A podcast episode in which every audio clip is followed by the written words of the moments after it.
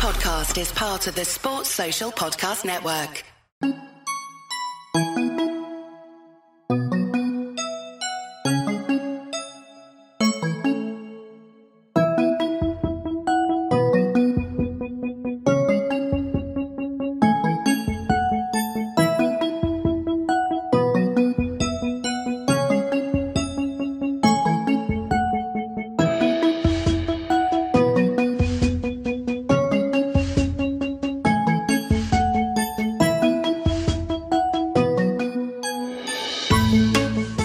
Hello, good evening, and welcome to the LFC Day Trippers. This is Winners and Losers, and it's myself, Gav, and young Andrew Young, and young Andrew Young, um, this evening. Um, we were meant to have Dicko with us, but something um, way more important has come up for Dicko, so he's had to go off and uh, look after that. So, Andy, it's just me and you. We're gonna try keep the tangents to a minimum, um, the random chats to a minimum. Um, but we do know that Dicko wanted to talk about Aston Villa and he wanted to talk about Everton. So we're going to touch on Aston Villa, but we're definitely going to talk Everton. You want to talk about any potential investment um, from FSG or whatever um, is good for Liverpool Football Club. I mean, you want to talk about Caoimhín and Keller because you think it's a shame that such a prospect will probably not stay at Liverpool because he has probably the best goalkeeper the club's ever seen in front of him. Have I covered enough there? Yeah, Yeah, done good. yeah. Yeah, good stuff. We can talk about anything Yeah. yeah. on to then as well. Yeah, um, it could end up anywhere. It really could. Um, but look, this is winners and losers. If you're watching, um, hit the like button. It helps. The thumbs up and all that. Um, if you're watching and you haven't subscribed, do so. The shows literally every day of the week at this stage. Um, we're going to be bringing you quizzes and drafts and watch-alongs for the World Cup uh, to keep us all entertained. And we're going to have loads of fun during the World Cup. Um, and we'll drop Liverpool stuff in there if there is any news, like if Andy puts a bid in for the club. Um, we'll be the first to know about it. Um, but let's start, Andy. Dicko wanted to talk Aston Villa, and I think what are you laughing at? Just, just uh, I was just thinking about what Dicko was going to say, but go on. Well, D- Dicko, Dicko wanted to talk about Aston Villa because he he, he messaged me earlier. and Went, winners are Aston Villa, who are now um, our biggest rivals for that Europa League spot. All right, that's just Yeah, Dicko that's- being that's what I was Dicko, laughing at, yeah. Right? Okay. um, but he wants to touch on Villa, I suppose, because he has them as as as his winners of the week because they got a win away at Brighton. Um, Unai Emery has come in. They've beaten Manchester United in the league. They've beaten they've beaten Brighton, so he's off to a good start. And you know we're going to talk about Everton a little bit later. And Lampard is he under pressure, whatever it might be. But it just like the whole managerial bounce is is extraordinary, isn't it? Because like Villa were fucking appalling three games ago. Yeah, I mean, it, it is real. It uh, obviously with Gerrard going, I, I would have wanted them to fail completely. Uh, but look, Emery's come in a fantastic manager. They're getting results. Interesting to see how long it lasts. I'm actually going over to Villa and Arsenal in February. I think it's February or March. They're So going to Villa forward to against. Arsenal. Hmm. Why? Yeah, just got an invite over. From who? Ah, when Gerrard was there, and what the invite still stands? still stands. Yeah, well, I'm going anyway. So, um, yeah, gonna go over and, And what are you gonna do? You're going to walk in and go, "Where's Stevie?" Yeah, yeah, I'll be looking for him. Hopefully, he turns up. Yeah, he was at Liverpool at the weekend. Yeah, seeing that, that was good. That was Yeah. good. I'd love to see him back there, just on the coaching staff or something. You know, Where Villa?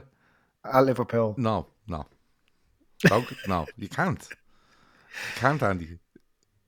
Just uh, Are pretend uh, are you- all that other stuff never I'll tell you happened. We could just pretend it all never happened. and then Okay, just, all right, right. Let me ask you out straight, right? Let's not beat around the bush here. Are you still hoping at some stage Steven Gerrard will be Liverpool manager? Yeah, And- I am. Yeah, I, I knew you were because you know Yeah. what? The romantic in you just thinks that'd be great. yeah, yeah. Yeah. Okay. So I don't think it'll happen. I hmm. think I, I'm more bet into the idea of Alonso coming now. I think that's that's equally as Well, romantic. he's the latest one, isn't he? Because he's gone from Mm. was a Sociedad to Leverkusen, and apparently, Yeah. it was Sean. He was only saying to me the other day. He said they're playing decent football. Yeah, Um, yeah, they got off. They got off to a couple of wins, I think, at the beginning, and um, was it Atletico they played? Uh, can't remember. Anyway, uh, but look, look, it's it's uh, it'd be amazing just to have Alonso back in the club in any in any form. just so You just want everyone back, do you? yeah, but like, Mascherano, We're Torres, we're- we're Suarez, doing the whole right without gang. them, Andy. Yeah, yeah, I know. Yeah, I know. I'd love it to work out that uh, Pep Lijnders, uh, you know, meets the standard that it would, you know, to take over. But he said there's a certain quarter of Liverpool supporters that seem to really turn against him, and it's probably going to make that very difficult. Because of the book. Yeah, yeah, it's so odd, you know. But- but- we can't. I said it before. Pep Lijnders doesn't write a book, and everyone else in world football reads it and goes, "Oh, oh, we did never knew anything about this about what Liverpool do." It's Oh it's yeah, not- no, there, this there was this uh, notion that uh, he was giving away all the trade secrets. Yeah, well, he's not because like uh, there's no secrets in how Liverpool play football. I mean, Never you just have to look. you just, have to look. Just watch them, yeah. yeah, yeah. Um, but look, we've touched on Villa and we've just gone on about Liverpool getting all the old players back into the coach and stuff. Come here, did you see the video today? The Christmas video from Liverpool. yeah, it was lovely. No, I'd say you love that because you were one of the first people I thought of when I seen it, especially when Aldo and all sticks that head out of the dugout. Hmm. I thought Andy'd love that. Yeah, yeah. I just I'm so disappointed that I didn't get a little invite myself. Right. What? Yeah, would have loved that just to be there. You know. well, just would you like him to be playing with them? no, with the with with uh, the training ground being empty and all that. Yeah. You know, would have been nice. Well, maybe for next Christmas. A few top reds. Yeah, a few top top reds versus bottom reds, Yeah. like five aside. No, top top reds and a few of the legends come back like Rushy and all that. Right. And then and then you'll probably come back from the weekend going, I just hope I can get onto the, the coach and staff here because you're everyone's Yeah. going on the coach and staff now with quality. But Yeah. look, um it was a brilliant video. Uh, Jono says a uh, brilliant video. He says he also said he's seen me on the Anfield Wrap. Yeah, I had a great time with them, and I got a Guinness in a glass instead of a plastic cup, which was. Um, I nice have seen you getting given out on Twitter about it. I got given out on Twitter. Mm, given out to who? someone says uh someone on Twitter said that you're very bold for going on with them because like they're all into FSG and Oh. that's a bit yeah you're a turncoat now. Oh, okay. Um, no, they're just lads that enjoy a point and talk about football. Like, uh, yeah, they're just decent la- decent lads that support Liverpool and you know Yeah. are No, listen, true and here. true. come here if, if you can't have a point with someone because they go and watch the match like well, what, what am i meant to do Mm, um but I, I didn't see the giving out but sorry um I'll send I'll send it to you later. uh no it's uh no it was a really nice weekend sorry before we go on on the weekend right Did you see the video of them um with that lad uh, that's moved to Liverpool? Um, oh in the dovetail towers yeah, yeah, Yeah. yeah, that was dead Amazing. wasn't it yeah That was beautiful. yeah. and while we're on them they're bringing out a, a Jurgen Klopp documentary I think it's a five part documentary which looks like it'll be excellent as well but on my weekend um, because I, I, I didn't really talk about it before I went, but I done loads of work while I was over there, Andy. It wasn't all just You were drinking saying, yeah. and messing, right? I said it was a Um, good bit of that as well. Yeah, there was a good bit of drinking and messing, and there was a brilliant singer on uh, in a pub one night, and it was brilliant. Um, but um, I did do, I did record some videos with some content creators in Liverpool, which I'm going to bring out over the next week. Um, so watch out for them. The first one should be out tomorrow. Um, but it was really good to talk to them. 20, 25 minutes with most of them. Um, I asked them 10 random questions at the end as well, just to get that in there. Um, but I want to give a shout out to um, May Duncan's is where I stayed in Liverpool. I want to give them a shout because uh, pre and post match they're about a five six minute walk from Anfield on the way back into town. Um, I stayed there. They have rooms upstairs. The pub is great, and the locals are brilliant. The drink is great. Is the pub called May Duncan's? May Duncan's is the name of the pub. Yeah, yeah. Um, but you have rooms upstairs, really, really good rates. Rooms are clean, roast and hot showers.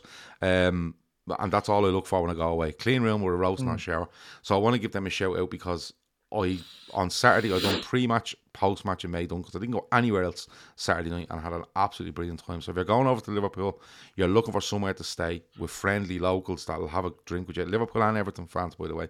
Um, check them out. Um, if you go on, if you type in May Duncan's into Google, you'll get their contact details and all. They are spot on. And um, we done some golf simulator stuff as well, um, but I don't think it was calibrated properly. I'm just going to throw, throw it out there. But Where did you do that? I done that in a place called On the Green. It's in Liverpool One. It's up on the terrace in Liverpool One, right up the top Oh, where all the very good, restaurants yeah. And this is a golf simulator with four bays, full bar, music on, golf on the telly. Deadly. Absolutely brilliant. Done three or four hours there yesterday, which was um, a great way to spend, you know, your day before you come home. Yeah. Who did you do that with? Um, I was there with Alex from the Cop TV for an hour or two, Right.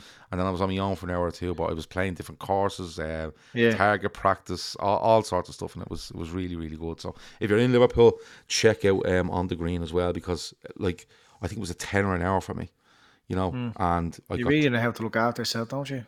yeah, well, I, yeah, I, I, I deserve it. you do. You I do. mean, what do you want me to do? What do you want me to do? Just go to the airport at nine in the morning, sit there and be flight at nine at night. no, no. No, all right. Well, I You're dead right, you're dead myself. I, right. I treated myself right. It- I'm gonna go. I'm in gonna go in there now, and I'm over next. Um, where are we going? Villa. Oh, okay. Yeah. So Caoimhín and Kelleher, you want to speak about him? Yeah, yeah. Um, at so, well, the loser is is Irish Liverpool fans, I suppose. Like, Right. look, we're, we're doing this winners and losers show quite a while, and I'm still I'm still not really clear on the rules. I just seem to bend bend the rules for me loser winner all the time. Uh, but now, but the context uh, about it is we're gonna lose out on a, a ten year, you know, mainstay player represented the club when when uh, Kelleher eventually has to make his move. Um, I think we're absolutely blessed in every way possible to have uh, Alisson at the club and Kelleher at the club. They're both they're both brilliant people. They're both brilliant goalkeepers. Um, but there's not a chance in the world that Kelleher is going to be able to stay and be second fiddle. Um, he's serving an unbelievable apprenticeship there under uh, as Alisson's understudy, but I just can't picture him staying like you know for the next like, five or six years while Alisson is going to be number one. Um, I think if and when we do sell him, there has to be some sort of a clause as creative as possible to make sure that there's a, a chance that they get get him back, because he's the makings of being an unbelievable goalkeeper, and it's a lot of it's down to the coaching there, and a lot of it's down to being surrounded by the the best goalkeeper in the world, um, and probably the best goalkeeper we've ever had. And it's it's such a shame, like you know, because the Irish connection there with Liverpool. Like when we all start supporting the Reds, like we'd so many Irish players there for years and years, and it'd be it would have been magnificent to have a have a player there for so long representing the club. Um, but you know, I think um, you know, we're to lose out as Irish fans to have that sort of player there for so long. Um, and it'd be my first heartbreak since Torres left uh, when Keller has to go. I have to say, I love him. You know what? Um, when you look at Kelleher and, and you know the whole Irish link and Liverpool and stuff like that, I think you're bang on. You know, when we see an Irish player come through at Liverpool, we we really have that extra hope, don't we? That um, you know they'll do great and they'll be in the first team and they'll be you know banging goals or the top defender, whatever they might be. In this case, he's a goalkeeper, and you know I don't think he's ever let us down. Ever, I, I can't remember a game where you go, "Oh, Keller's been appalling there," you know, and he's won more penalty shootouts than any other keeper in Liverpool's history, which is just insane, right? Um, on the Irish front, he has Gavin Bazunu there as well, and Gavin Bazunu was a fantastic goalkeeper. People are saying he was poor for Liverpool's goal at the weekend, but it was just one of those that wrong footed him. Um, but he makes an unbelievable save um, at the feet of F- Firmino after a brilliant move with Liverpool, and makes another one from Salah where it looks like. Yeah. Salah's tapping in, and he's a brilliant goalkeeper. And listen, one Still go, young, one very young through- as well. 21, is he? yeah, yeah, he's so young, Yeah. like he's, he's ridiculous, and Yeah. and he's a brilliant, brilliant goalkeeper. So is Kelleher, and you know people are going, "Oh, Kelleher won't get in the Ireland team because of Bazunu." Bazunu could go through a bad patch, right? He could end up Hmm. not on the Southampton side. He could he could get injured, whatever. And you know yourself, a player comes in and, and wins a spot, and it's hard to take it off them. With, with Liverpool though, and you you mentioned the word there, apprenticeship, because he's never been sent out on loan. He's been with the he's been with the squad, I think, since probably two thousand and I'd say nineteen right? Where he's just literally being Alice beside Alisson. Even if he's not in squads, he's just learned from Alisson. And he's literally a clone of him. Everything he does, the catching, distribution, how good he is with his feet, you know, He's better penalty- with his feet. yeah, he's just so mm. so good. And look, when you look at a player like that, he's probably looking at his international prospects. He's probably looking at playing football. But I think that I think when we look at this, Andy, is there a way where we can get him football but not lose him completely? Like a like Jono says there, a buyback. Someone else says a two year mm. loan, but does a two year loan work, Andy? Because in two years' time, he could go off and be brilliant for someone with two years and come back, and Alisson's still there being unbelievable. Because mm. Alisson makes a save at the weekend, and genuinely, I, I just couldn't get my head around the fact that he saved that from Che Adams. Like he could still be there in two years, and he comes yeah, back into um, he comes back into a guy that's still probably in his prime. Yeah. Look, if Alisson wasn't so good, like if Alisson was only marginally better, You know what I mean? Like you'd be saying, I'd nearly, I'd nearly just do away with Alisson just to keep Keller, you know, to just to have that Irish player there. But Alisson is so, so good. You know what I mean? Um, two year long with Dortmund, yeah. That you, you know, you get a good um get good experience in Germany and playing the Champions League as well. That'd be excellent. Uh, but we still need a sub goalkeeper as well, don't we? Yeah, but you, you see, you have to remember, Andy, we do need a sub goalkeeper, but usually sub goalkeepers are like Adrian, right? That's Yeah. usually your, your sub goalkeeper. Like who's United sub goalkeeper? You know who's who's Oh, well, Henderson, Henderson. Ah Henderson's at Forest. Oh well, they, yeah, well, he was their their sub. Yeah, he was a goalkeeper. sub goalkeeper, Yeah. right? But you look at Arsenal, who's a sub goalkeeper. They've some American fella I think hmm, they brought in, hmm. right? Caoimhín Kelleher for me, and, and Phil has said it loads in fairness to him. Phil said, listen, he's a top six goalkeeper. Hmm. Right? I don't think United or Arsenal's or Spurs goalkeeper is a top six goalkeeper. Look, I'd have Caoimhín Keller in goal ahead of Hugo Lloris. Every day of the fucking week. Because hmm. Hugo Lloris is rash. I don't think he's the best shot stopper. And that's the level we're at, Andy. I know we need a I know we need a sub goalkeeper, but he t- at his age, the maturity he's shown, the big saves in games and also from penalties, he's not a backup goalkeeper, Andy. He's just progressed that well from learning from a fucking master of his craft. He's just not a backup goalkeeper. Yeah, I, I think like you know the comments are on the, on the right track there. If there was a way of loaning him, well, not even loan, but selling him with a buyback clause, uh, so you're not you're not going to sell him to a top club. You're going to sell him to someone mid table or whatever, or someone in a different country, and that he always has this, um, you know, career path back to Liverpool. If that's what he wants, you know, he has to. He probably has to understand that the minutes are going to be fairly limited unless Alisson gets an injury, unless Alisson himself wants out. Um, players just sometimes want to move on for whatever reason. You have Mane there, um, that did that for no particular reason. Um, but you know, I would ha- I would hate to lose Alisson and Kelleher's gone. Do you know what I mean? Um, and there's no there's no comeback. I think uh, Madge Apple says Kepa has been chosen as goalie this season so far for a few pundits. Absolute madness. Kepa? Would you fucking stop it? Yeah. Um, Absolute Well, that's two goalkeepers at That's probably Chelsea. Gareth Two Crooks good goalkeepers. Um, But like, I don't know. Like, I, I let listen. I'd love him to stay, and and they're like, look, you're the backup goalie, and you play all the League Cup, you play all the the, you know, the FA Cup. But is it enough for him? I don't think it is. I think, he, he- like, it's brilliant the penalty shootout the other day, right? But he's probably looking going, oh, just come on and done fucking excellent again there. He's scoring a penalty shootouts. Yeah, he You what I scored mean? a penalty, sh- It- and he, like his his third save was like I was. I'm not even messing. It's one of the best saves in a penalty I've ever seen. Oh, he's dived and it's like, it's like you've seen, yeah, you've seen those overhand saves like into the top corner with a header or something, you know, moving a bit slower, and uh, and they always look very spectacular. But I've never really seen one like that on a from a penalty. Um, no, I just thought it was the reaction is unbelievable because he's he's Yeah. gone the right way, but the bot, your man hasn't hit a good penalty, and he just managed to get his hand up. Um, to be honest I with you, think it was turning it away from him though. I think it. I think if if uh, if Kelleher just didn't get that far to the corner, went the other way, ah, he'd be the way saying get, that's the way he gets the hand up, it's like he's nearly got. For me, look, but when you watch it from behind the goal, it's like wow, like the, how the hand comes up. Like yeah, Yeah. No, but I think if if that if that penalty is scored, it's probably going right into the corner. yeah, Yeah, it's just the technique, He's just that was- far over. yeah, he's that far over. Yeah, it was being bent into the into the into the corner. You know what I mean? Laszlo says if Kelleher was was English, would we be concerned about him leaving? Yeah, it's not about his nationality. We're just saying it as Ah, it as- a bit. It is a bit. Ah no, Andy. You know. I- I'm being honest with you. I don't care where they're from. Like I get the whole he's Irish and we like that tie to him. But I, I'm Yeah. when I look at Kevin Keller, I go I don't go he's great because he's Irish. I just look Yeah. he's great. Do you know what I mean? Yeah, we're hardly Um, look. We're hardly littered with with uh, uh, world class Irish players. Yeah. Um, Because Veranda, But- Veranda makes a, a fair point. He says he doesn't seem to be annoyed sitting on the bench. Has he asked for a transfer or something? No, he No, only signed, he's not- but he at only signed a new he's only- contract last year.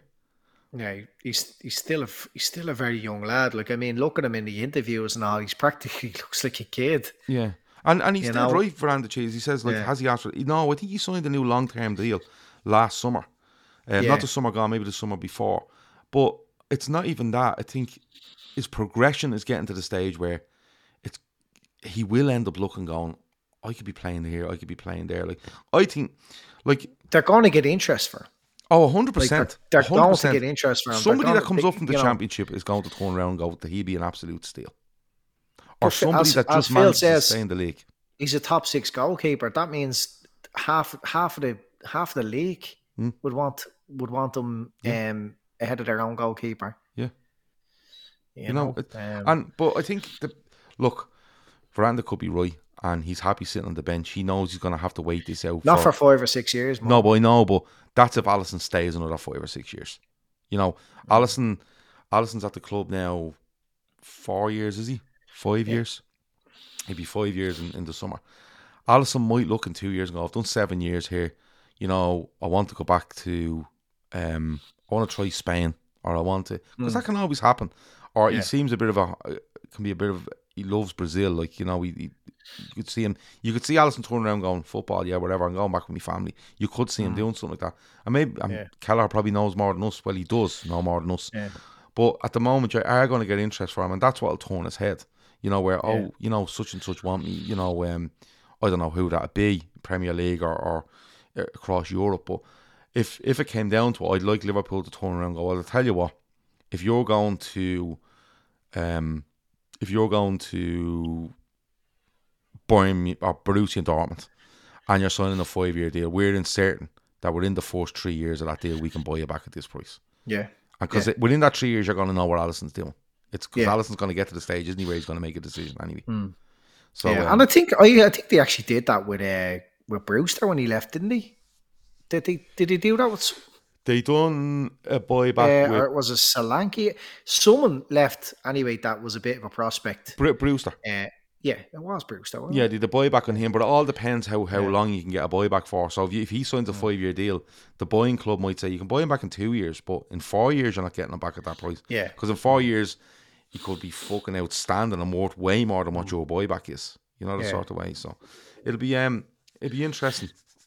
It's a, Um, it's a hard posi- it's a hard position to get a decent um, player in, you know, and we've landed on our feet yeah. with Alisson. You know, Oh, like he's he's just incredible. he's he's just incredible, and it was only there. You know, every so often I think about that interview after um, he scored the header, and wasn't obviously too long after the tragedy with his dad.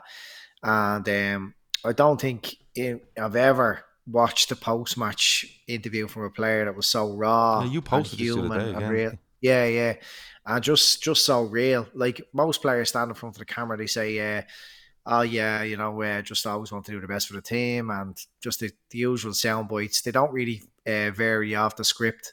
Um, but uh, it was a five and a half, six minute interview where it was just so close to the bone and everybody could relate. Every, everybody's lost someone in their life, and not everyone's lost someone and being stuck in a, a foreign country and not being able to go back.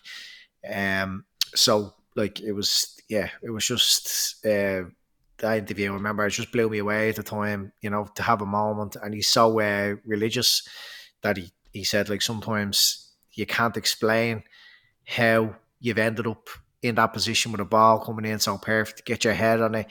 Like he he said that it's you know the the hand of God uh, touched him on his head, and he, he said that um he, like you know wish his dad was there seeing, but he but he but he knows he's watching him um beside God, you know. So like he's just a just an amazing person, apart Mm. from being an unbelievable goalkeeper as well. And you can't buy that type of uh, leadership or humility, you know, and realness. And I think that's, I mean, that's part of the success story at the club. How how Jurgen has picked people like him, you know, to come to the club, and you see it with uh, Kelleher as well. He's so real. I watched the Ireland train there last year. Kelleher was there, and um, there was a, a lot of kids there, disadvantaged kids, and um, he was he was all over you know, and he was he was brilliant. So much time for everyone. You can see that, uh, you know, what Liverpool are teaching there and the way the club is at the moment is, is just resonating with with this type of person, you know. Um, and yeah, I think, you know, Sam says there Alisson will be at the club till his contract runs out in 2027, in his opinion. Then go back to Mm, I agree. free. I So tot- So, I, mean, I don't know where he goes back. What is he? Twenty nine. Yeah, 30? but you're probably looking at four four more years of Alisson, mm. which I'm not against yeah. in any way. Mm. But looking at the situation for Caoimhín Kelleher, I think I think it makes like and and I go back to Veranda's point. Like he hasn't asked for uh, to be sold or anything like that, so it could just go on like that. But for me, if he wants to push himself on, his games at Liverpool will be limited. But maybe he's willing to wait and learn and, and take the games as they come, and then you know, Alisson in two or three years could turn around and say, "No, well, listen, I think it's time," and whatever. Um, what age is Kelleher? Keller's only twenty two or something, twenty three, I think. Yeah, you know, mm, so five, ten years left years in, as yeah. a career. But mm. look, it's one that probably probably best left alone, isn't it? Until you mm. actually hear something on either of them. But yeah, I think yeah. if it came down to where he said, "Look, I need to play regular football because I want to get in the international team and and stuff like that," and I'm just I love it here, but I'm not getting enough games. I'd hope Liverpool put something in a contract where we go, "Listen, we have a buyback on you for this amount, mm. you know, for the next three, four, five years, and I'm going to take it because they're in a good, they'll be in a good position anyway with the with the contract they have. Um, moving on, Everton.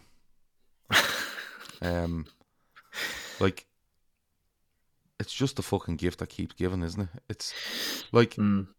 you know they go away to Bournemouth during the week and they get beaten four one in the League Cup. Mm. He makes eleven changes, I think, for the game on Saturday. And I see yeah. I seen Dave Downey on Twitter the other day, right? And Dave Downey, right, in fairness, an Everton fan, but he's very honest.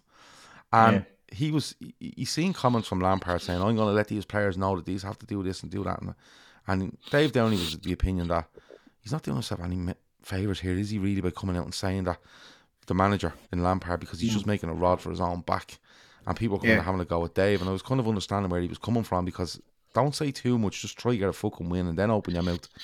But they make 11 changes. They go down to Bournemouth. They get beaten 3 0. Um, there's, there's all sorts going on after the game. There's shorts being given to fans and they're fucking the back of the pitch. Um, then there's, there's stuff coming out that they, they don't even know if they have the money now to finish the stadium. Um, where they getting the finances from. But and I was listening. I listened to the Blue Room today with Dave Downey and a couple of guests, and, and one of them, an American guy, said made a great point. He went, "Look, we can we can talk about the break and this, that, and the other. He said, but and getting rid of a manager. But unless you're willing to change everyone in that squad, mm. how much is a manager going to do for you? Because he just the, the, the way they look at it is they're going, they're in more trouble than they were last season, and they haven't got the ability financially or otherwise to get out of. Like we we we we laughed last season when we thought they might go down, but is it another serious attempt at relegation here from Everton? Yeah, I mean they they stayed up with the skin of their teeth last year, and they as a result, you know, because of the big, uh, you know, together feeling of them all being on the pitch, uh, they seem to really want to stick with Lampard, and it's it's just like, you know, that love is blind. anyone outside of everything can see that Lampard is an absolutely useless manager. And he has less he points should... at this start, this point of the season, than Rafa Benitez did at Everton last season. Of course, because Rafa Benitez is, is a far better manager. You know, he's far more tactically astute. Um, Lampard is just about. Um, it, it, it, everything are too big for him, and I mean, I, use that term a bit loosely. Like I looked at uh, some of that post match uh, interviews, and it was like, you know, we're at Everton, aren't we? We're this, we're Everton, of course. we they need to just let go of that. They need to just stop saying because we're Everton and we're going to be all right. Just because you won some leagues in the eighties and some um, and some uh, cups, it like it didn't work for us. Eventually, Liverpool had to face the reality and, and recognise where they were and buy the type of players that are going to get them back to where they are now. Um, but they seem to be just buying players that are that are just not making at another team that had a lot of potential and they're spending big money on them and they're paying the big money in wages. Like they've got one of the biggest, you know, uh, wage bills towards their revenue than any other club. It's not sustainable you've got that. I didn't actually realise that about the the stadium not being like this possibility that it doesn't get finished. I mean that's that's crazy. Yeah. Last last like, year, so was- Jono there says was- the stadium article he read today was madness. What's happening with the uh, floaty water stadium? Only Everton could spend 500 million in six years and be worse than they had beforehand. I think the issue with the stadium is, is that they got they've got so much as like a grant or whatever it is to, to build, and the rest of it that they went out to get financing for, they, that hasn't come true. Um, now the article is there. I read it read over it quickly, but just basically the thing is like, um, Everton might struggle to get the finances for this. You know, you have got Usmanov, wasn't he, who was involved, and of course his assets are being frozen. You've got Moshiri, who I think is actively looking to sell part of the club and probably doesn't want to invest. When you look at who they bring in, in Dwight McNeil, might have been a free, Tarkowski, free, Coady, nominal amount. Um, you know, or loan. I think a loan actually Coady till the end of the season, is it? And then an obligation to buy. Maybe I could be wrong on that. And you know, it's just uh, when you look at it, it's like people are saying, um, who's or Papa- Papandu says on the series now who'd be a good fit for them. I don't know is the answer because Well, it looks like not- Moyes might be heading out the gap with uh, West Ham. So did he go back to him that? back? Fucking right, they do. right? Did he go back to that? Because you have to remember, right, when David Moyes wasn't doing that well at West Ham and under pressure, and and Everton thought about getting going or whatever, it was like, oh no, Moyes, what we've moved past Moyes and stuff like that. You know, Sean Dyche apparently, but like honestly, right, Sean Dyche should come in and make you solid and probably keep you up, and they'd rejoice in that, right? Mm. But I promise you, the first long ball they play next season, to be like fucking Dyche's standard of football, mm. and it they're just so one way then the other.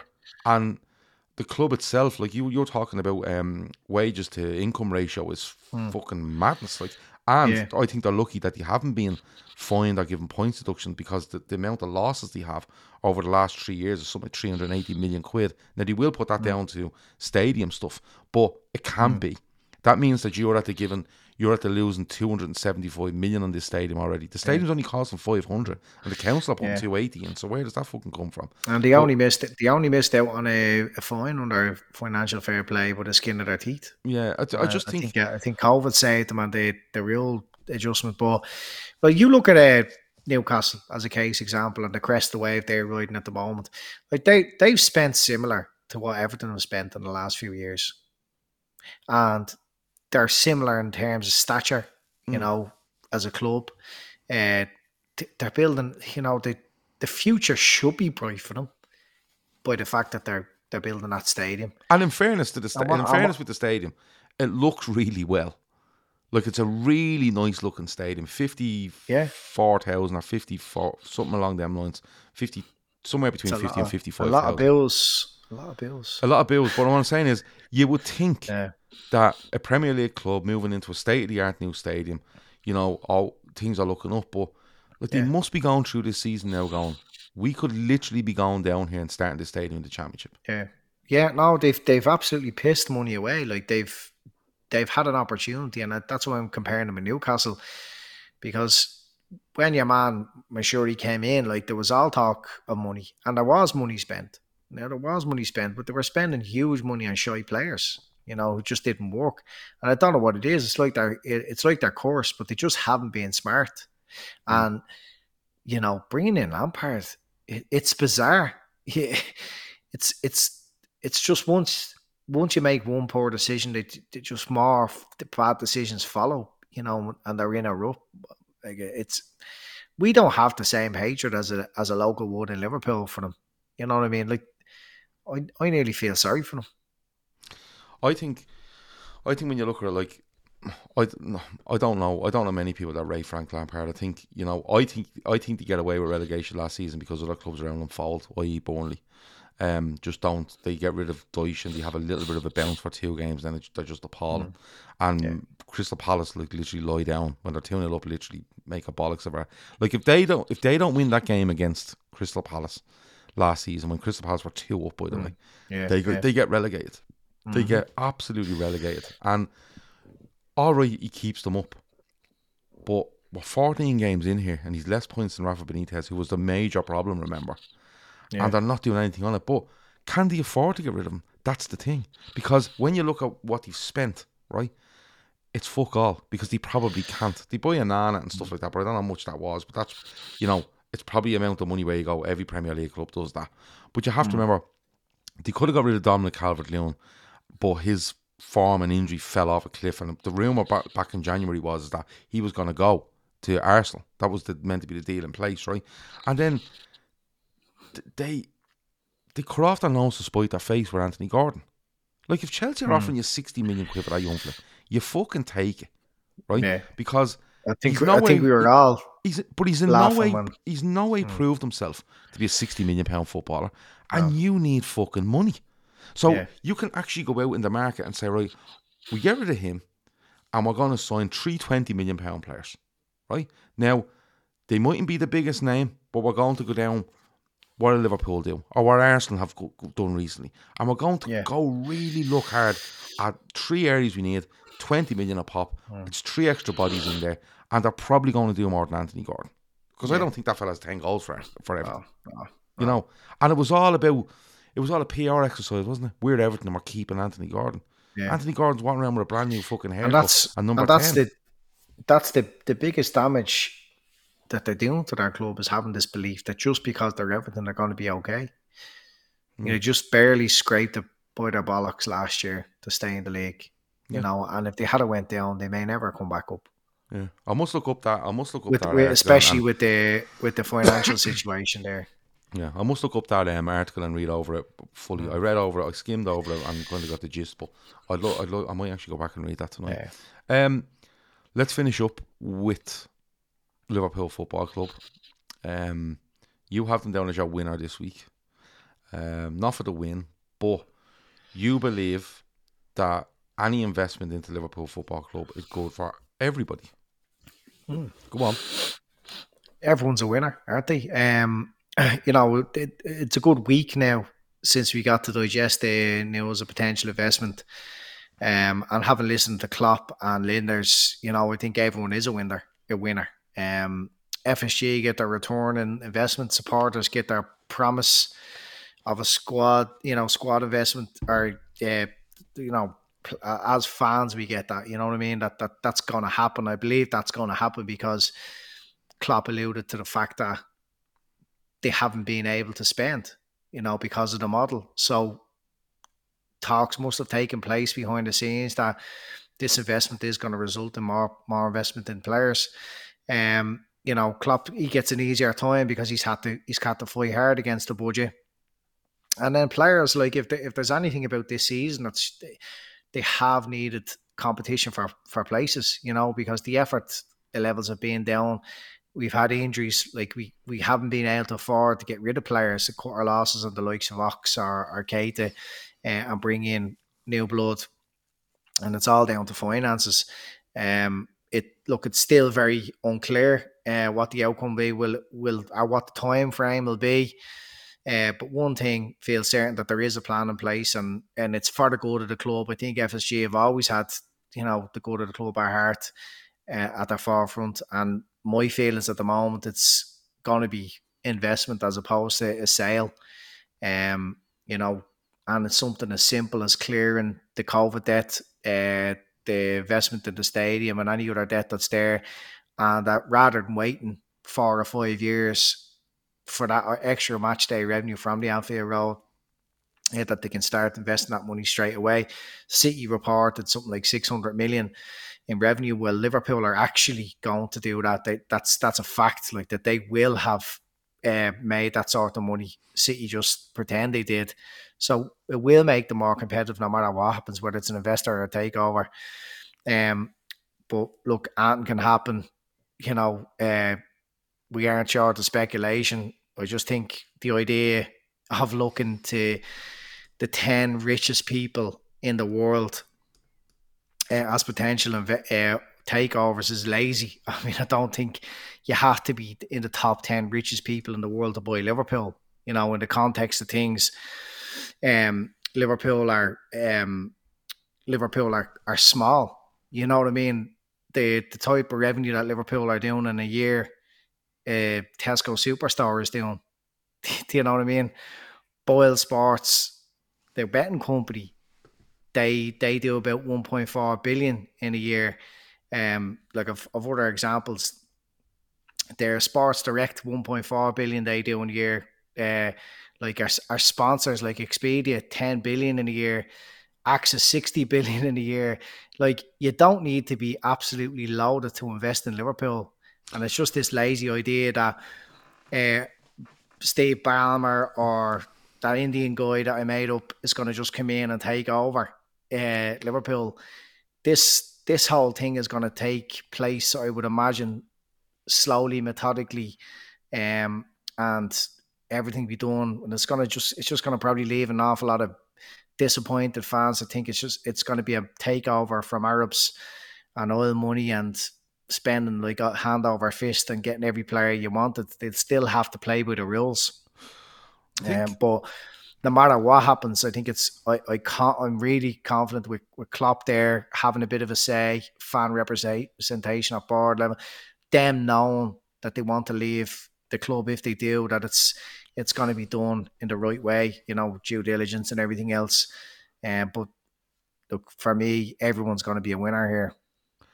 Right, a couple of things, right?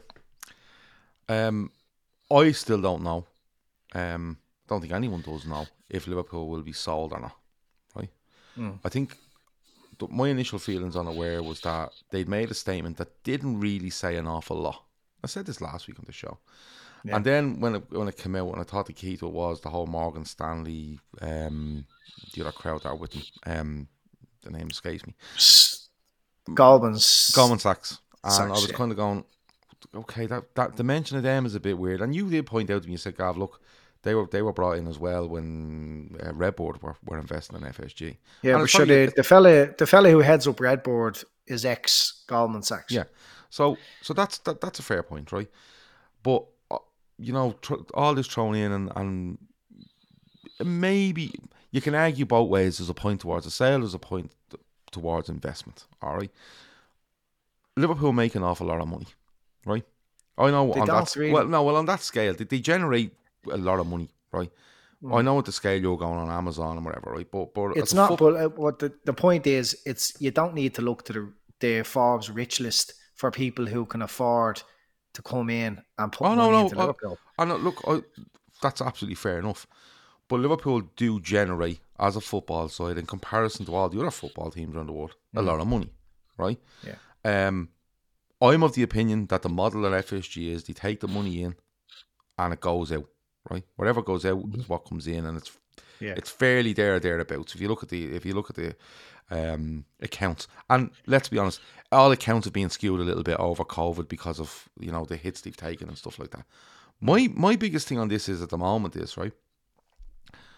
What makes you think, right, that if anybody walks in there tomorrow and says we'll take, let's value the club at four billion dollars, just for argument's mm. sake, a nice round number. Yeah. What mm. makes you think if somebody comes in there tomorrow and says, "We'll take twenty five percent of Liverpool Football Club for one billion dollars"? What makes mm. you think the model changes? Because Klopp spoke about what way things were in the past tense. Mm-hmm. I think he's well aware of what the plan is here. Mm-hmm. Um, every time Liverpool have had a problem, FSG have addressed it. You know, every time they've they've made a mistake, they've they've addressed it. When Klopp is need when you know when he needed players, we needed a goalkeeper. He went out and bought the most expensive goalkeeper in the world. Same with the centre back, and I know Coutinho funded that, but right now it's very clear that Liverpool's squad is aging and mm-hmm. they need players. They need top players. They There's need no doubt about money. that. So Klopp must have had discussions about how are we going to compete because FSG are going to say, well, that is all you have. I mean, um, how how can we how can we spend extra money on on players and not you know not be a uh, and be compliant with financial fair play when we have all these expenses, a huge wage bill, uh, all the capital spending, you know, the training ground, the two stands, everything else. They have a lot of expense. You know, you can see it by reading the accounts. So they had to be creative. So maybe they've said uh, when I we're, we're, we're speculating, of course, they could be They could be selling the club as we speak. It Mm. could be announced tomorrow that someone. I'm only saying that just by Klopp's comments, it sounds like he was well aware of what's been going on, and and this is being done now to make them more competitive. Now, I always felt that, But that would mean eventually. But, but but but excuse me, ignorance, right? But that would mean then that FSG are sitting on a club worth four billion. Okay. yeah, Now I think that value of Liverpool is probably very close to its peak, right? no, On- I don't agree with you. Well, I I think so because the amount of revenue they're making, I don't know where the uh, they, they they're all over everything now. Unless the Super League comes in where you're throwing another three hundred million a year on it, I think what Liverpool are doing is n- maximum work to get out what they can. Right, so that would mean that FSG would take a billion quid off someone for twenty five percent of their club, right? Yeah, and what? Put 500 million of it back in. So that means then that if the club is sold in five years time all out for 4 billion they're only getting 75% of that. Yeah, so they've that, given they've the, given away half a billion quid Yeah, but the, but the like I I don't agree that I I thought that Liverpool were maxed out when Forbes announced that the club is now worth two and a half billion, maybe two years ago, and all of a sudden it's worth four and a half billion. And look, um, they've got the bankers involved, and they're doing a presentation of what the club is worth, and probably what the club could be potentially worth should all things come uh, to fruition, whether it's Super League or who knows. Um, we all know now that the, the good boys aren't UEFA and they're doing what the Super League did. I I have my theory on the Super League. I I don't think it was a it was a long thought out plan. I think they got the word from UEFA what was coming down the line and how much money UEFA were going to steal on the clubs. And I says, do you, do you know what? We'll uh, we'll just tell the world that we're going to do our own fucking thing, and they put together something very quickly. And that doesn't mean they won't follow through with it because they they very well much will. But it came out of nowhere, and I think it's only a matter of time before it'll raise its head again. And this time, it will probably have the buy-in of supporters because we're going to see this idea of uh, the non-competitive uh, free places into the Champions League, and it, it's going to dilute it anyway. So you may as well just jump ship and go to another uh, league that's going to bring um, revenue into the club and not into UEFA's pockets, who we know have treated Liverpool like absolute dirt. Um, we only see them what they what with Paris and everything else. So um, I think the the opinion is going to change, and that could happen. But then again, look, these guys aren't fools either. Um, and could happen about TV rights and bringing in extra money yeah again. Jamrock says there there'll be a massive new deal TV with more with more money and Alec Cunley says Gav, you're forgetting the fact that in the continued increase in TV revenue, LFC uh, probably true values are probably around 10 billion without the Super League. English football is grossly underdeveloped. But what, right, okay, right, maybe Yeah. it does go up. So right? I, I, I'll, I'll take look, that point. But yeah. do you think, like, do you think FSG are going to take a billion quid for 25% of this club, just as a number, and pump half, if not more, of that back into the into the club? Yeah, absolutely. Like because they they know they know that the asset is going to slip it by not, and they've had to come up with create like American sports is a totally different structure, and they can they can use that model successfully forever. But they've seen that they do need every so often they do need to spend big on players, and without and now we've reached a stage where we don't lose our big players. We're hanging on to players, our best players, like um like Salah. So that was that was a change in in approach in itself. Absolutely smashing away his structure. So now we're we're into the um the set the realms of of Man United or City of how we're paying our players on paper, of course. Um so so something has to change. And they're painted as the bad boys, but they've done a huge amount of good for Liverpool. Of course, they've they they're mutual beneficiaries. Like their their asset has grown from three hundred million to four point five million, and God knows what else. Once the bankers have a look and evaluate the club and evaluate the club's potential, they're going to say to somebody, um, "Well, there there you are. This is what the club is worth. This is what we're offering." Uh, there's within FSG, it's not just John Henry and and a few shams. There's something like fifty investors and partners in that whole hedge fund arrangement.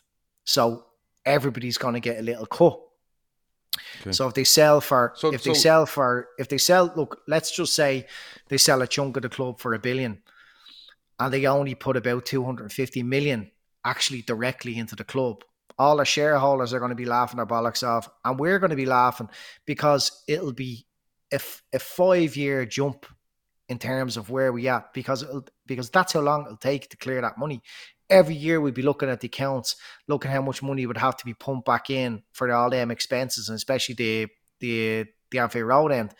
But if that can be put into uh, investing in the squad, um, with FFP, they can just say this was spent on infrastructure. This this was we basically bought this stand, and then everything that the club earn can then immediately go on squad investment. Maybe I'm maybe I'm being uh, too optimistic here, but I did believe that eventually it would come a stage where once FSG had maxed out the, the the size of the stadium and the infrastructure and done all those things, let's face like let's not forget we were t- sleeping for 20 years. And and all that sleeping it's it's taken 10 12 years for FSG to get us back to a point that we're now reporting a bigger uh, income than Manchester United. Who could have predicted that 5 years ago? Mm. That I- I- I get- uh, and listen- Manchester United were ahead of us. They had a 20 20 year head start from the early 90s when they says watch this what we're going to do. And and they they became the biggest club in the world you know, obviously with the exception of Real and, and that up there with them and left us in their dust. And FSG have come in and put us back in the map. Like and I don't I I mean I'm I'm, I'm fucking being real when I say that look what was happening to the club. Look how look how th- our fortunes were changing and how left behind we were um by Man United. And all of a sudden now we're now we're now bigger than them in terms of revenue. And it, John but Rock- it needs it obviously needs to go into the into the squad. Jamrock feels the reason there are so many American investors into football clubs is they, they realise it is significantly under monetized. NFL TV deal is 100 billion over 11 years. Like, yeah. Andy, all, all, all I'm saying is, is that FSG's model is, right? And, and listen, you, you can like it or not like it, but their model, what their model is, they're exceptional at. I don't think there's any argument for that. Hmm. Right? If, if, because that's their model and they're fucking excellent at it. But what I'm saying to you is, it kind of makes me lean towards they will sell it, right? Because they they're looking at it and they're saying to themselves, everything that comes in, or everything that go, everything comes in and goes out, matches itself most of the time, and we're still struggling behind these other clubs. Plus the fact that if Liverpool go out and sell, what did I say, twenty five percent for a billion tomorrow, and they then decide, right, listen, FSG are taking five hundred million quid of that, right? Their investments are probably covered, probably more right? Seven hundred million, right? Because Hmm. it's their money. They take it. That's at the end of the day, that's their fucking money. That's and they're putting that's and they're, and yeah. they're throwing three hundred million down on the table and saying to Jurgen Klopp, "You spend that as you see fit over the next two years." Right? But no, the, but the model doesn't even have to change. No, no, no. I'm not saying the, they're no, gon- no. They're going to keep. They're going to maximize their their their revenue income. Yes, we're going the to start. But the problem is, Andy. see The problem is, Andy. The money that comes in, and the the money that comes in now and what goes out, we're not matching up. You cannot develop that squad with that because we don't have any assets where we can go and get rid of to bring it in and improve. In my opinion, unless you're willing to sell big, I'm big ta- players. Gav, Gav, is 600 million, uh, 600 million in revenue is massive, and they'll probably do it again next year. Oh, I know the will. following year. I know they will, but But then, but up then to- you'd up have to this- ask the up to this point- you'd have to ask Up the to this question point, then. a large amount of this, Right, is- so you'd have to ask the question at the end of the 600 million year, how much of that 600 million have we spent in this football club? If the answer is 600 million, right, the model is, y y- that's the model. But what I'm saying to you is, they're probably, the second thing they're probably looking at, and listen, uh, they could sell, get a fucking part sale, uh, it doesn't really matter, right? What I'm saying to you is, is that they may end up, they may be looking at it and going, if we hand him 300 million, right? Because they want to maintain the value of that club and probably up it again. So the, the 25% they've sold has no monetary loss to them because they're going to get it on the back end anyway. They're probably looking and going, there's two clubs in this country, right? In in the in in England that will hmm. look at that and go, we'll just make up another 500 million here. So no matter what you do, no matter how creative you are, we will make up the money wherever we need to to put you down. And that's what they're probably looking at. Phil has mentioned NFL teams. Like they would mm. love to go into an NFL team because you know the money is swamped in it. Mm. There's no relegation. The TV money's off the fucking charts, and yeah. the, you know uh, you, you can say they're good, you can say they're bad, but I think one of the biggest things in it is no matter how creative they are, no matter how much they develop or how much they're willing of that money to put back in, there are two clubs, right, and three in Europe, right, in total, that could literally turn around and go, go and find us another 500 million because if they're putting three in, we're putting five in, and that's how we're going to win this race. Mm.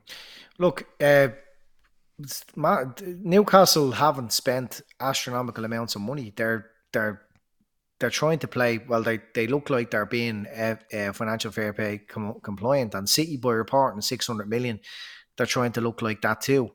Um, City didn't spend a huge amount of money in the last twelve months, apart from like on wages, Haaland's wages, but but in terms of what they've spent on players, they haven't spent a huge amount. I think we probably spent more ourselves since January than City. Correct me if I'm wrong. So City probably will have to relax to keep the wolf on the door. Um, I know behind the scenes they're paying players mad money because they're made up sponsors and everything else, and they're be, they're being very creative. But I think it's it's probably overstated how powerful these big super clubs with, with the oil money can be. I mean, they, they, they cannot just blatantly throw money at the clubs anymore. They do mm. have to they do have to find roundabout ways and they're under the eye. You know, um, maybe I'm being totally naive here, but well, I think G10 Liverpool, says Liverpool have spent 200 million in this calendar year. But yeah, but you see, the only thing I would say on Newcastle is right, they've spent 200 million, but they can't they, keep doing they, that though. But no, but they probably could have done it anyway without these new owners because they were so fucking tightly ran with. mum wasn't giving them fucking money mm. that yeah. like the rumor is Newcastle could spend wherever they fucking like for the yeah. next three years once they're not in Europe, mm. and they'll be absolutely fine. But I just I don't know what way it's gonna go. But yeah, you know, the, the my, my only thing it. is if if it's sold, who who who it ends up with, because I have major reservations over who will be you know takes over. I have no problem with a consortium from anywhere coming in and saying, right, yeah. listen, um, we're taking over the club. It'll be a similar model to FSG, but we have got X amount now to reset ourselves really for the next two or yeah. three years and then go from there. I've no problem with that. Yeah. But what you're up Gav, against, Liverpool, I think, is a major thing. Liverpool has spent 150 million in this calendar year, okay, or in and around that, right? That that's still a lot of money spent on players. Now you can talk about net spend and whatever else. It's probably about 80 million, uh, but but that that's still a significant amount. But can you imagine that less the 25, 30 million that has to go in a season for to pay for the repayments on a standalone. You know, so that's that's with the two stands uh, now, the, the Annie Road and the main main stand, they're going into the club's coffers now. It's probably it's probably 60, 70 million extra revenue every year. The new Nike deal is double what uh, New Balance was. And only because of COVID, we just haven't been able to reap the rewards of that. We're starting to see it. The TV money like Liverpool be well capable of spending uh, 200 million, 250 million a year without all those expenses. Hmm. You know, the, the, it was always heading that way that they would reach a stage where the squad investment would be they'd be extremely competitive. Okay, they're not backed by a state, so they're always going to be that bit behind. But we have competed with Man City we have what we have what Man City don't have, and that's every single trophy. We managed to compete with them. I just think Liverpool are probably only a, sh- a small amount of money every season away from competing with them season on season, as long as Klopp stays there. Well, so it I, is I, possible. See, I, I, think it's I think it's going to get harder because I think the rules coming in in 2025 with regards to FFP are well known in advance, and they literally they're literally going to protect these people that are going to make up money in the next three years, literally making it up and walking in there in 2025 going, this is what we earn. And people going, what? Yeah, this yeah. is what we earn. Like Jamrock says, uh, um, can someone let Gav know that FSG can't own an NFL team as long as RedBird Capital are minority shareholders? NFL doesn't allow private equity ownership, majority or minority stake. Oh no, I never said Fenway Sports Group would be with RedBird. Like I think if they were going to if they were going to buy an NFL side, they'd be going on their own to buy it. You know, How? I, I don't think it'd be I don't think it'd be the, um, Fenway Sports Group as you know it now that would go and do it. Like if they sold if they sold if they sold Liverpool, right? Fenway Sports Group. If they wanted to go and own an NFL side, I genuinely believe they would find a way to go and do it as the original Fenway Sports Group wi- without RedBird. Honestly, I, I do. don't know how that. I don't know how that's possible. Well, of course, why can't Red, be? RedBird, Red Board are the future of FSG. RedBird are going to keep buying uh, large chunks of um of FSG. Yeah, well, they, they might do. But, but so what happens then? They buy out large chunks, and who ends up with all the money? If if uh, FSG had plans of buying an NFL team, and I wasn't aware of that, I think they, I don't think they would have took um took investment from a, a separate company six months ago. Yeah, I know. But what I'm saying to you is, I mean, is it that John, I Du- wasn't if, if John. W. Henry, if John W. Henry wants an NFL side, right? There's loads of ways around getting around Gav, the, getting the, Red the theory is here that Liverpool are being sold. That's that's what we're saying here Mm. to fund, um, to fund the, the purchase of an NFL team.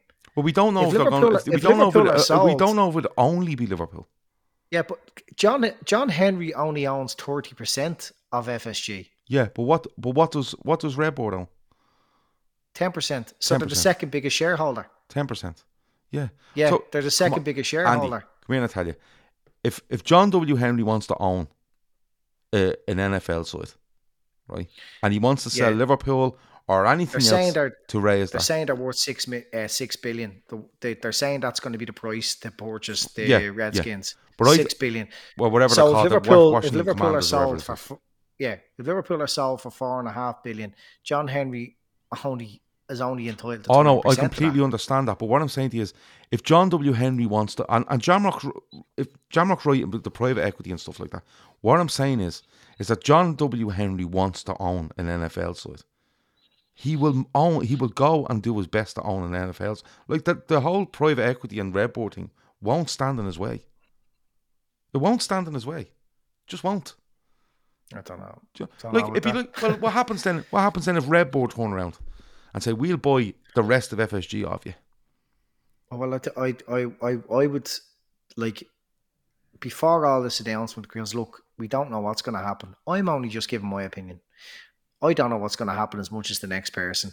I just th- think it feels more realistic to just believe what they're saying and they're looking for potential investors. Mm. Believe Klopp and what he's saying uh, because when Klopp says, you know, we need more money, people want to believe him. But when Klopp says it's investors, it's not the same as Chelsea being taken over. People don't want to believe him. So people are just believing what they want. I'm just, you know, I don't give a bollocks if FSG go. Like, I've got a bit of a reputation for defending them. But I've just been, I'm just, I've always just been real about it. That that, that, it, like, calling out nonsense and myths and what people are saying is just not simply true. I've just accepted that that is the model that they work under. That you're dr- absolutely dreaming if hedge fund investors are going to spend a hundred million on, on a player, it's so high risk that that hundred million player could go from being worth a hundred million um, to being worth fucking absolutely nothing. Investors just don't do that. They want to see a return, so they don't buy players out of their pocket. And I've I've just accepted that since I started to even read read up on on FSG when they were here uh, at the club a year or two. But I was always confident that they would grow the club and do and catch up with all, well, what they what Manchester United did. So they've done great. If they sell the club, all the best. I have my heart hasn't been broken by a player since Torres left. I'm not going to be heartbroken if an owner leaves, as long as the right owner's brought in and this conversation about our morals and human rights and all leave that for another day when we see who's coming in or who's potentially coming in and whether we need to go walk in the streets to uh, to protest against um uh, state ownership Yeah, it's not. It's you not know, only. It's not that, only the that, human that rights thing. conversation. That conversation can. That now for me, look for me, um, it's it's it's a it's not so much the the virtual signal or the oh look at me I'm on my high horse about morals and everything else. I realise that Liverpool are taking dirty money anyway from AXA and whoever, but eh, but the whole idea of of being able to spend what you want, it just dilutes the club. It just makes us become another Man Man City or or Newcastle, and the, the whole thing would just feel hollow to me. I would like to to see whoever comes in to just keep building the club organically and and um and for just as FSG and, and Liverpool, the relationship between the fans, the owners, the manager, the players, it's just we've all just been mutual beneficiaries here. They've increased the value of the club. We've got lots of trophies. Mm. We've enjoyed lovely football. I want that to continue. Yeah. It doesn't really matter who, who owns the club. I don't really care. I just don't like people making up uh making up um like accusations about anyone, whether it's players or whether it's the owners. I mean, they, they, they like you, you challenge anyone. They're saying they're rob, like you know, they're they're profiteering and they're taking money. Look, have a look at the have a look at the finances. No, and then they don't want to. They I, don't want to discuss the point any further. But that's the thing. You know, the, the, the, the, model is what it is, and the, we've known mm. that from day one. What the model is, yeah. You know, um, and and that's that's absolutely fine. I think you could make and and this is why part of me is like, look, whatever happens, happens. And what can you do about it? Because you can make arguments against selling and part investment. You can make arguments about investment, under investment. Over. You can make arguments about around them all, regardless yeah. of what angle you want to come at it. You know, the yeah, sort of, of course can, I yeah. just, but. I, for me, I just think I kind of err on the side of they have a massive asset but they're, and I, I said this the other week, and, and people went, "Oh, you're defending them again." I'm not defending them again. What I'm saying is, from their point I of view, this whole defend. No, hold on, hold on. From their point of view, That's... from their point of view, their model is what they go with, right? And they probably feel if they go beyond their model, which all of us would like to do, let's you know spend a few more quid. Um, that's just natural. If they go beyond that, they just feel like for every pound we put in, these over here are going to put in two pounds and it's just mm. never going to stop because you, you you can't compete.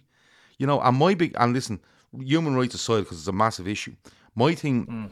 with it is, is that if someone comes into Liverpool and says, "Listen, um, we're at the buying it, we're creative, but we know we can put a hundred million in every year, and we're willing to risk that because we feel over." 10 mm. years we get our money back but we'd be fucking me- mega successful and we love this um, value and stuff like that okay right but my issue is that if they start making up figures in order to pump into the club. So you're you're you're mm. just literally yeah. Making stuff up, and that's where yeah. sports washing comes in. And I'm just completely and utterly against it. I know, I know I'm against it, but but let's let's cross that bridge when it comes to it because at the moment, at, look at the point I was making at the very beginning here is people are looking to the the top uh, ten richest people in the world to buy Liverpool. It doesn't need to be that way because Liverpool aren't bringing in a fraction of the revenue that some of like some of the fucking Sports Direct do a bigger turnover than Liverpool. You know, so we don't anyone could take over, not anybody, but there's there's thousands and thousands of people who can put money into Liverpool. You know mm. what I mean? So it, it doesn't have to be sports washers and all. Let let's cross that bridge when it comes to it. If all of a sudden we're being sold to a state, then let's have that conversation. But right now, I think it's it's absolutely pointless. Mm. I just I, I, just wouldn't like us to be able to spend what we want. Um, but I forget I was going to make another point there. Um, I forget now. It's totally escapes me. Uh, but I did I didn't realize that that whole uh, theory that about buying the the Redskins that, that that's pretty much out the window now. Oh yeah, that's what I was going to say. I before all of this stuff about the statement, I thought um, it's more likely that FSG will be bought fully than Liverpool first. That I thought that they'd be bought out by Redbird at, mm. at some stage, or Redbird plus someone else, and that um, John Henry would walk away with a big wad of cash. But people have mentioned the NBA. Now, I'm not too sure about the ownership in the NBA with regards to private equity. Mm. Um, I'm not too sure on that. But, you know, I'm kind, I am kind of looking at some of the rumors going around and kind of going, that's just another name. That's just another name. That's just another name. Mm. You know, DIC, throw them in there. Um, you know, stuff like that. So they were just they were they were dissolved three years ago. Yeah. So like, it's it's it's you know, a lot of it will be put out there for people to just click and read, and you know the way it goes, right? But I think you're probably right in the sense of you cross whatever bridge when when you come to it, because Yeah. you know all we're walking off here really is. And I'm not saying people are right or wrong for believing in, in sell or whatever it might be, but all we're really walking off here is a statement from FSG when questioned by the Athletic, I think, with regards to ownership of the club. A couple of comments from Klopp, um, and that's about it. Yeah, and look, um, I'm not calling that athletic journalist a lawyer, but look, it's, he's he's in the game and he's working for a um, an outlet there that they're in the game of generating traffic and generating subscriptions, and no better way than to get Liverpool fans talking for six weeks while there's no football on than to have this story rumbling around. Um, it whether it's a, like the club said what they said, but this whole story is based around um, not denying that they're going that they could possibly sell. Mm. It might suit FSG to have that idea out there that Liverpool are um, are open to a full takeover. But if, if you just think about this logically, you know, RedBird came in and bought ten percent of the FSG portfolio six months ago, and ten percent are the second biggest shareholder now after Henry, who owns thirty percent. They probably said, "Let's have a look at your assets here. Let's bring in the bankers and get a proper valuation." Because Forbes do this calculation about um, revenue and uh, assets, and, and they just they, they just come up with a figure, but the real figure is based on potential, and they've they've they've got the bankers now looking at this closely, and it gives them a very a very strong um, standing point to say to an investor, "Come on in here, um, clear the club debt, you know, uh, clear the the costs of the Anfield Road development, and all of a sudden this club now can, can start competing again five years early. It makes a lot of sense, um, than than this this idea that oh no no no they're just they're just going to sell uh, sell straight away full takeover. That that's what's happening. Well, G10 says, what about whatever about Irish players? He'd love an Irish owner, Bill Cullen or Mattress Nick. Um, I don't know if Mattress Nick's And the funny the, the funny thing is there there probably is Irish people that could afford the type of money to buy a stake in the club. Well, Quant- a couple of people in here just to finish off. And a Quantum Geek says Liverpool have employed banks to put together a sales portfolio, not an investment pitch, a sales portfolio. And Jamrock says, uh, check That's out- speculation, by the way. check, well, that's what he says. And Jamrock says 2.1 million square foot redevelopment around Fenway Park is what he believes um, Fenway Sports Group are trying to raise funds for. But look, They could borrow that. yeah, but this, that'll all pay look, this, itself. this, this is got this is going to rumble on. Um, this is all spec. This is all speculation. yeah, it Um, is. It is all I'm only- speculation, but I'm only res- I'm only res- responding to what's what's being said. You know, from reliable quarters. You know, people that aren't interested in in uh, just driving clicks and driving subscriptions. They their announcement has investors has been an investor. Klopp has categorically said it's different from Chelsea. Chelsea were sold. Hmm. They're going out to look for investment. Hmm. Um, and I, I had this I think Twitter I think if now. the investment if the investment comes in, you hope Yeah. that word is used properly as investment, so it's invested.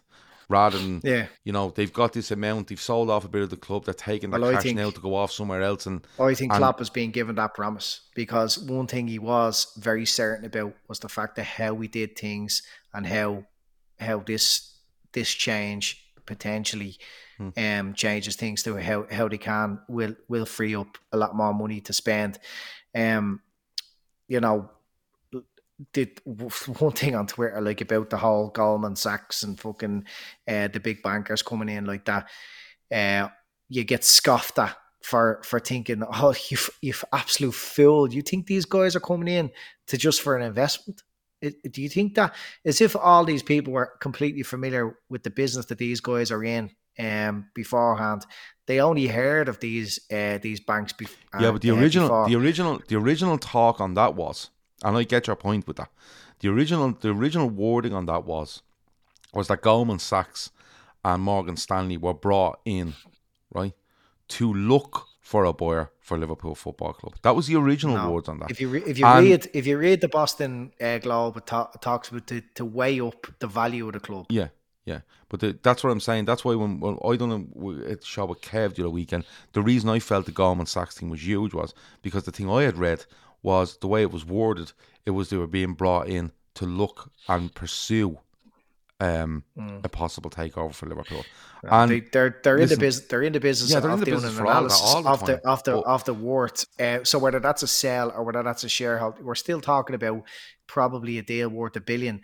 Uh, when when FSG and Red RedBird did their deal, uh, the Bank of America were on the FSG's side, and Goldman Sachs were on um, RedBird side because he's ex Goldman Sachs or or the other one. Mm. Morgan Stanley, he's ex one of them. He was a Mm. banker for them, so that's that's and and I mean that's that's that's how the deal happened. I wouldn't have known that. Only I, I went and googled it. But people don't want to Google things and, and look for facts. They just think that just because a banker is involved, it means it's a it's a it's a sale. At the moment, suppose we're, when- we're literally it's look anything can happen. Yeah, but I Um, suppose when it comes back to the original point you said, regardless of what happens, we could all win out of this. And and you know what? It's it's a Hmm. fair point because if Liverpool are sold, you know, providing Yeah. they're sold to the right people, you're probably looking Yeah. at coming in and investing. And if they're partially sold, a Yeah. part investment, you're hoping Yeah. that for the amount of money you're talking, if, Hmm. if they get fucking twenty five percent of that what money is there back into the club, it's a huge amount of Yeah. money.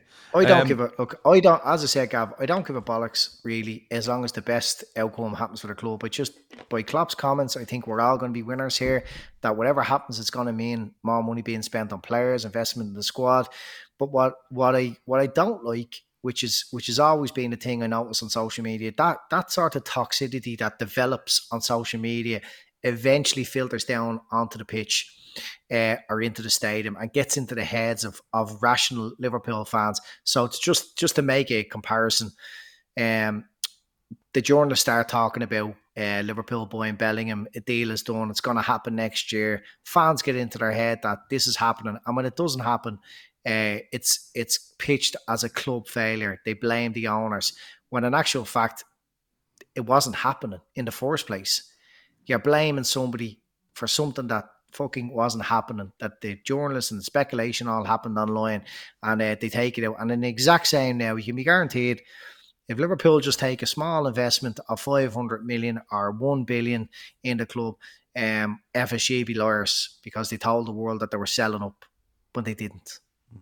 Well, look, And and that and that sort of thing, people just making up idea, and every everybody seems to be running this idea when we're taking over in six months' time. Oh, I think it'll be eighteen months, but this isn't guaranteed. It may only be um, an investment first, and that's the way I feel it'll be for us. I think FSG eventually will sell. Uh, it- you know, it- John Henry's going to want to walk away with a few uh, pound before he, he dies.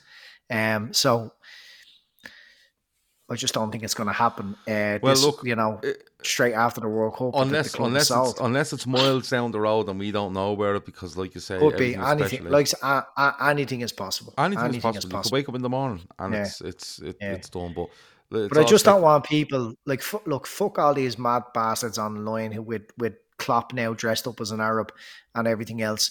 Um, I'm I'm more on about the the decent fan that's on there who who wants the best for Liverpool, like we all do. That's just now convinced completely that the takeover is happening. Don't dis- don't let yourself get disappointed when it doesn't, because it- it's probably not. But either way, either way, we're going to be all winners. I, th- I think it's fair. Um, I think it's fair to think about it, but I think I'm thinking about I, it. I think I think it's fair to think that something is in in the in the in the pipeline. You know, Yeah. I think it's fair to think that, but uh, you know, I've no problem with crossing the bridge of a part investment or a full full buyout from somebody. I've no, I've no, I've no problem with that. I just, I think my worry, uh, my worry behind it all is what happens if it's a part investment. What happens if it's a full sale? You know, the sort of way. I'm not going to get fucking overly upset or um, delirious wh- wh- whatever way it goes. You know, but I would have concerns on in both ways. Um, for Yeah. both situations, you know, but look, we better go Yeah. because it's fucking twenty past Gav, eleven. just Well, before we go anywhere, my my initial thing when they when this was announced, I goes to myself, "Do you know what? Here we go. This is FSG getting their little return on investment after 10, 12 years, whatever it is now, Mm. and we won't see a penny of it It's like when um, when everybody thought when RedBird invested, we were all going to get a little bit of money. Mm. But that was never going to happen Mm. because they were investing in the parent company. They weren't investing in the in the actual individual subsidiaries. There's there's like uh, 19 different um, subsidiaries under FSG's umbrella.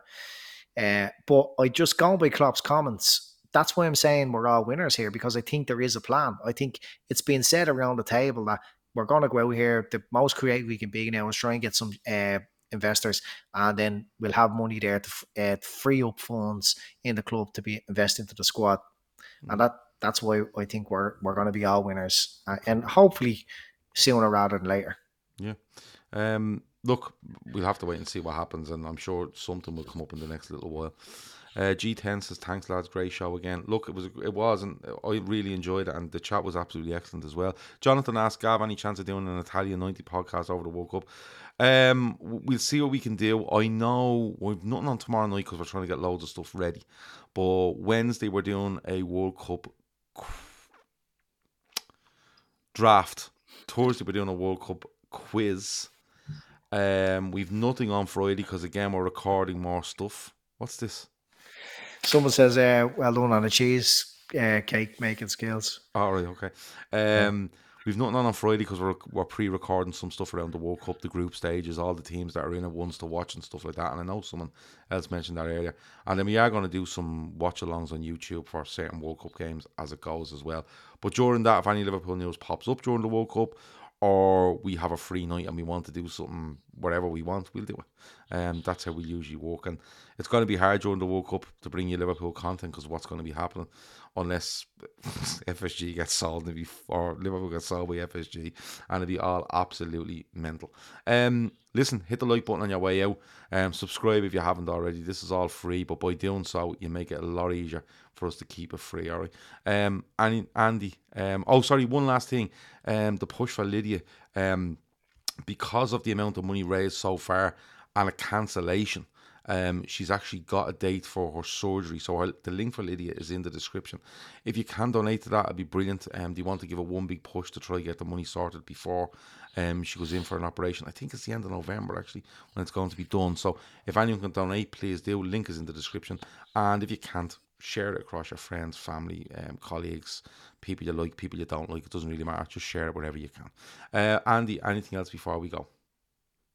Now, uh, I would just like to announce that if Liverpool are taking over, I will have uh, full devotion to the new owners as, as a top top red boy de- definition. Okay. And I'll, I'll, I'll drop uh, FSG off like oh, it's not. Okay. Uh, four thousand and ninety-five pound raise for uh, Lydia so far. We need to get that to around six thousand two hundred, I think. But listen, um, kick Ronaldo before you go. Listen, come here. When you turn up and you want, you you, pick Piers fucking Morgan to do an interview with, and you release it just after the game, um, the last game before they head off to a World Cup. Tells you a lot about both of them, doesn't it? That has I, been. I hope it, I hope it unsettles Man United in a massive way. Um, I don't think it will. I think it actually helps Eric Ten, uh, Ten Hag. Makes it easier just to tell him to fuck off. They still they still love Ronaldo, but Yeah, I know, but he's he's he's made a bollocks of this one. Um, well, I'm not getting into him. Uh, that's being winners and losers. Thanks to Andy. Thanks to everyone in the chat. Talk to you soon. Over now. nice.